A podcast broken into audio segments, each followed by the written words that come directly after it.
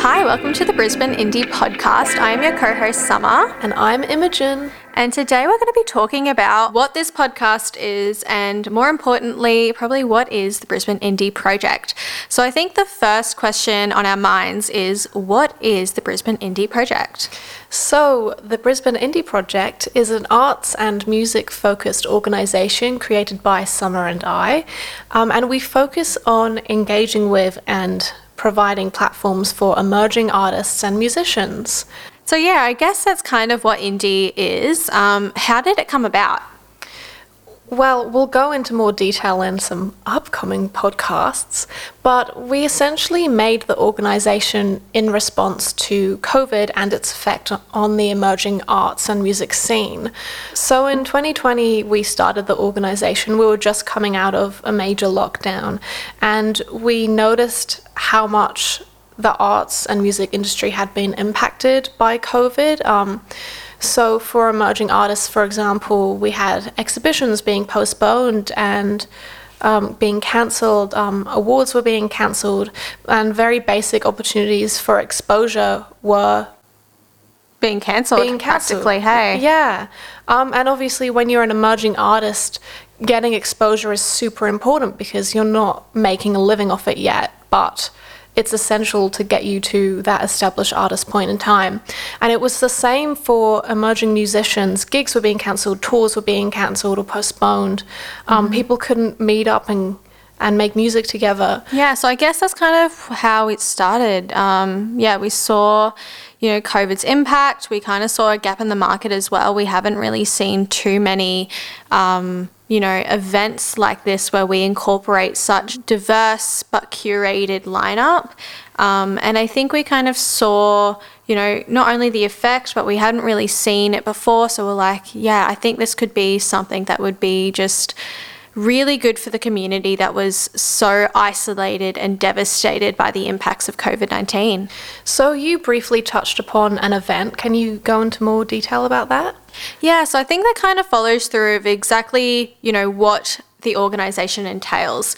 Um, and, you know, firstly, we have our festival. So that's the event component um, where we have a one day festival that brings together um, a really fun, diverse lineup of bands, um, you know, ranging from different genres um, and everything like that.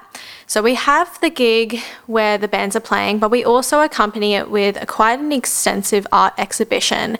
And Imogen, you know, with your art background, did you want to kind of go into the kind of exhibition um, point of it? Yeah, definitely. Um, we we treat it the same way we treat our band lineup in that we want it to be super diverse. So we pick artists from a range of different mediums. So we've had photographers in the past, and we've had painters, uh, sculpture artists, ceramic artists, um, video artists, all sorts. Um, and we bring them together into one space where they can exhibit their work. Um, it's also a censorship free space, so we give the artists the opportunity to exhibit the work that best expresses what they're interested in in their practice. They also have the opportunity to sell their work if they want, commission free, which is a great experience to have. Um, I guess with the emerging musicians and artists, we try and make the whole experience as valuable and professional as we can. So, you know, we have the similar protocols to more established organizations like um, how to submit your artwork, writing artist statements or artist inventories, you know, even the sale of work, um, everything like that. We try to make it a very professional experience. And I think, especially looking at COVID 19's impact, we wanted to create a super supportive and safe event that people can, you know, celebrate their craft. But also kind of experience that more of an established, um, like institution kind of feel, field, field? Yeah field. Fields, yes. yeah. Experience that, but in a super supportive um, environment. So, you know, we can kind of be that friendly face where, you know, if you want to try something, you can. Um, and then also, obviously, yeah, going back to the professional practices that we do of the inventories and, you know, even like the admin of emails and stuff like that, um, we do try to kind of, yeah. Incorporate that Yeah, I guess on top of the festival, that's not that's not the be all and end all of the organization. Um, we're also very conscious of our marketing and promotion of the artist. So definitely, I think something that I really love that we do is we do come from such a marketing standpoint, and you can kind of see that through a range of the different things that we incorporate. Um, firstly, you know, we have such a social media presence, and you can see that through um, different components like our artist spotlight series, which is a really fun and interactive way to learn about artists and musicians within the industry. You know, we give them interview questions, you learn about their craft, who they are as a person, and then you can also to see documentation of themselves. Um, so, yeah, social media presence is such a fun way and a good way to kind of learn about the artists and meet them and introduce them. And then I guess another component would be we do heaps with cross promotion.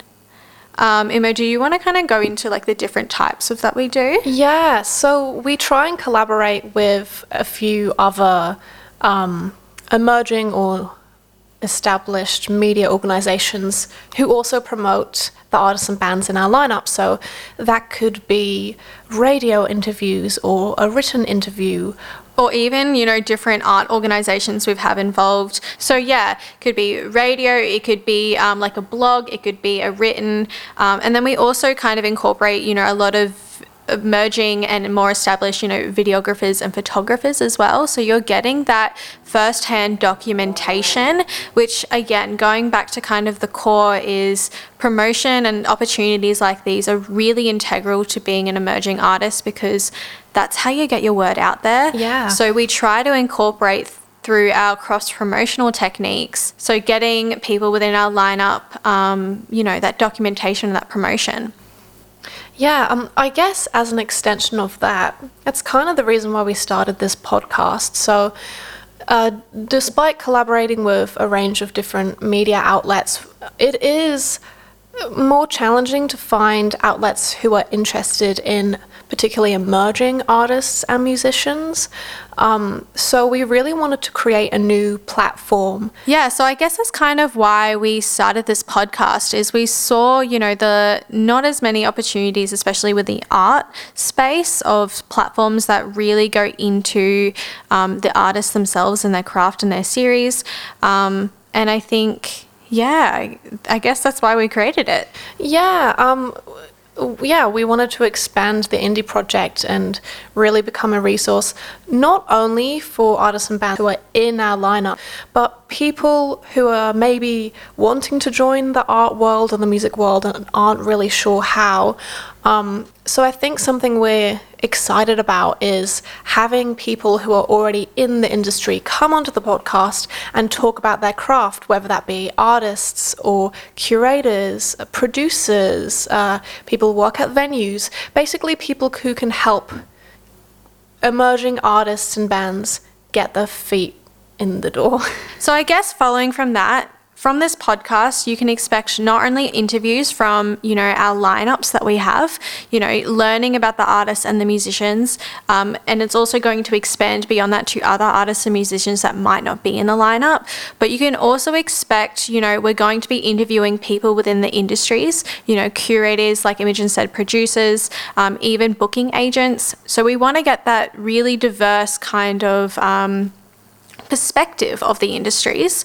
And then not only that, but we want to be able to kind of have those also topics about trends within the industries or going to the nitty gritties of, you know, just little things that no one talks about but yeah. are just so good to know. Yeah, I feel like if Summer and I had had a resource like this that actually talks about some of the stuff that maybe doesn't get brought up all the time like how the hell do you contact a venue about bookings? Or how do you know how to price your work or your or your gig you know? Um, we really want to bring these topics to light and and really give everyone this plethora of information so that you know you don't fall behind or make mistakes along the way um, so I guess with that, you know, stay tuned. We've got some really exciting episodes planned. Um, our next episodes, we're probably going to go into kind of our personal journeys, um, into how we stumbled across, across this um, project. Um, but yeah. Stay tuned, really. Stay tuned.